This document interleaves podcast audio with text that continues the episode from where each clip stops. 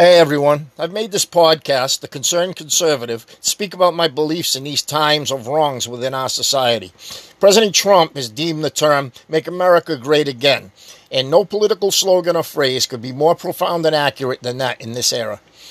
This country has increasingly sinned before God and man, and to be restored to a nation of God's blessings, we must depart from so many open and obvious wrongs. Ungodly acts of abortion, sexual deviancies, socialistic mentalities, anti-Semitism, and corruption, just to name a few. With that, I firmly believe that for the United States to return to a nation blessed under God, such heinous acts must be confessed as wrong, repented for, and finally departed from. As Jesus says in the New Testament when he forgives sin, "Your sins are forgiven. Go and sin no more."